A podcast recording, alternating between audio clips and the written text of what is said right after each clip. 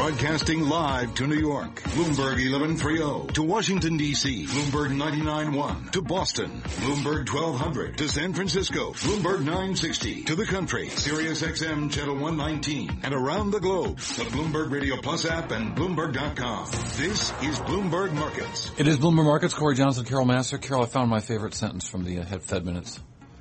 Vulnerabilities appeared to have increased for asset valuation pressures. Huh. In other words, stuff's too expensive. Stuff too expensive. Vulnerabilities appear to have increased for asset valuation pressures. Who are these people? Who writes like that? I don't know. I certainly don't write Only like the that. Fed. Right? So that we can understand. Right? Like if we're sitting at a bar having a beer. Come on. Yes. Fed. Come on, Fed. Uh, Hey- yeah.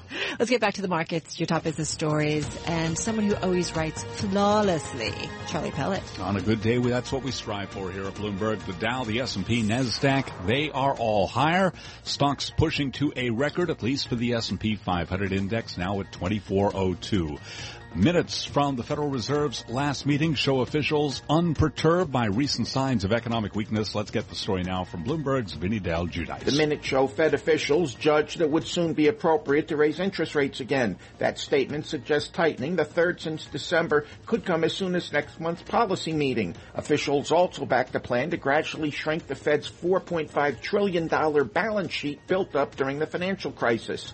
Central bankers opted at the May meeting to leave interest rates unchanged. Vinny Del, Giudice Bloomberg Radio. Reaction from David Levy, chairman of the Jerome Levy Forecasting Center, who was interviewed moments ago right here on Bloomberg Markets. Well, I don't think there's anything that's real big news here. Uh, the Fed has um, affirmed that they are not only uh, continue to, to raise uh, rates gradually, but also that they are looking to begin a uh, thinning out of their uh, large stock of, of uh, bonds. The 10 year up 530 seconds. at yield 2.26%. S&P up 3 to 2401. A gain there of one tenth of 1%. The Dow up 61 points now up 3 tenths of 1%. Nasdaq up 13. A gain of 2 tenths of 1%. We've got the 10 year up 530 seconds. The yield 2.26%. Gold down $1.30 the ounce to 1254 down one tenth of 1%. And West Texas Intermediate crude down three tenths of 1% to $51.33 a barrel. I'm Charlie Pellet, and that's a Bloomberg Business Flash. Yes, it is. That's how you do it. Charlie Pellet with a Bloomberg Business News Flash right here on Bloomberg. So put the chips on the table and told them to let it ride, singing, yeah. Those were the sounds of Ian King's latest release. No, that's not true. Ian King's our Bloomberg Chips reporter. He Does covers he go on chips. tour soon? He's going on tour? Um, Uh, some of his immediate neighbors might wish it. So no, he's right here in our office. In fact, yeah. before Ian had to sit behind me for what was that, two years? At least. It felt like longer um, for him, surely. Uh, Ian King covers semiconductors for Bloomberg News and, and has covered semiconductors conductors for quite a while. NVIDIA in the news because SoftBank are taking a big stake in the company, it turns out, we discovered today. And uh, Ian, what, what what is the business of NVIDIA? NVIDIA, is, as you know, Cory, is the largest maker of graphics chips. These are the things that make the games that your kid plays on your PC all the more realistic and exciting. But the real big move that they've been making is taking that technology into things like self-driving cars, into things like data center AI kind of uses. Yeah, we had a guest yesterday, Garvin uh, Jabusch, who's Chief Investment Officer for Green Alpha Advisors, and they're looking at things like electric vehicles and so on and so forth. And he talked about that was one of what he thought NVIDIA was an in- interesting investment play um, that he thought investors should be looking at at this point, specifically because of what they're doing in terms of autonomous, uh, autonomously driving vehicles. How much of their business is exposed to that, Ian, at this point? Yeah, I mean, that's a, a, very good question. Clearly, NVIDIA has been rewarded by the markets and has gained a lot of attention for that, for, for the perception that it is in, you know, the, the leading force in the movement to, in electronics to, to bring things like that to the market. If you actually look behind the numbers, it gets about I would say, about 400 million from the data center business, another 100 million or so from its uh, kind of vehicle business. So nothing compared to gaming yet, which is well over a billion dollars a, a quarter in revenue. And the company's doing seven billion a year. Right. right. So that so that business is de minimis. But is it It's growing? But how fast? Very, very quickly. That's the key. That's Yeah. what's attracting people's attentions. And compared to everybody else, everybody else is saying we're doing it, we're doing it, but Nvidia at least is posting some numbers at this point. Uh, and, and, you know, this, the stocks of 200% in the last 52 weeks. Um, some of that, at least, we would expect is the SoftBank purchases of of the stock.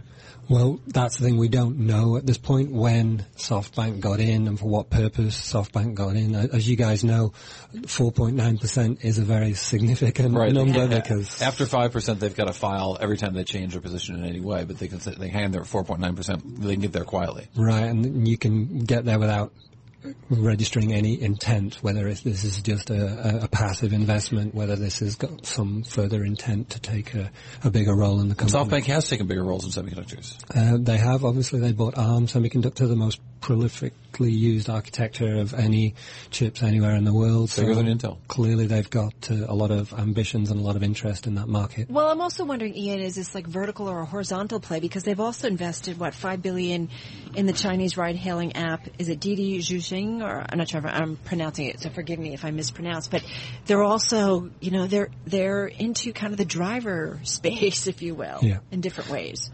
Yeah, I mean, th- all, all we know at this point is what Masa has told us in, in the in the in the beautifully Ma- charming. Masa- and- Masa, That's right. right? Yeah. Sorry, the, the CEO of SoftBank in this kind of charming, uh, slightly um, ethereal way that he expresses himself about his, you know, plans for years to come, and clearly the the foundation of, of what is going to be artificial intelligence in the future is what interests him, and you can make a strong case for arguing that Nvidia is is at, at the moment looking like it's going to be one of the key providers of that technology. Would they normally do a full buyout? Could they? I mean, what's the likelihood that Right, that's well, kind of their strategy or play here? Yeah, I mean, we we have to be careful because we don't know the intent at this point. What we can say, and, and, and Cory just pointed it out, I mean, this is a company that's gone from 40 or 50 billion dollars to 80 billion dollar market cap. Mm. It's not cheap.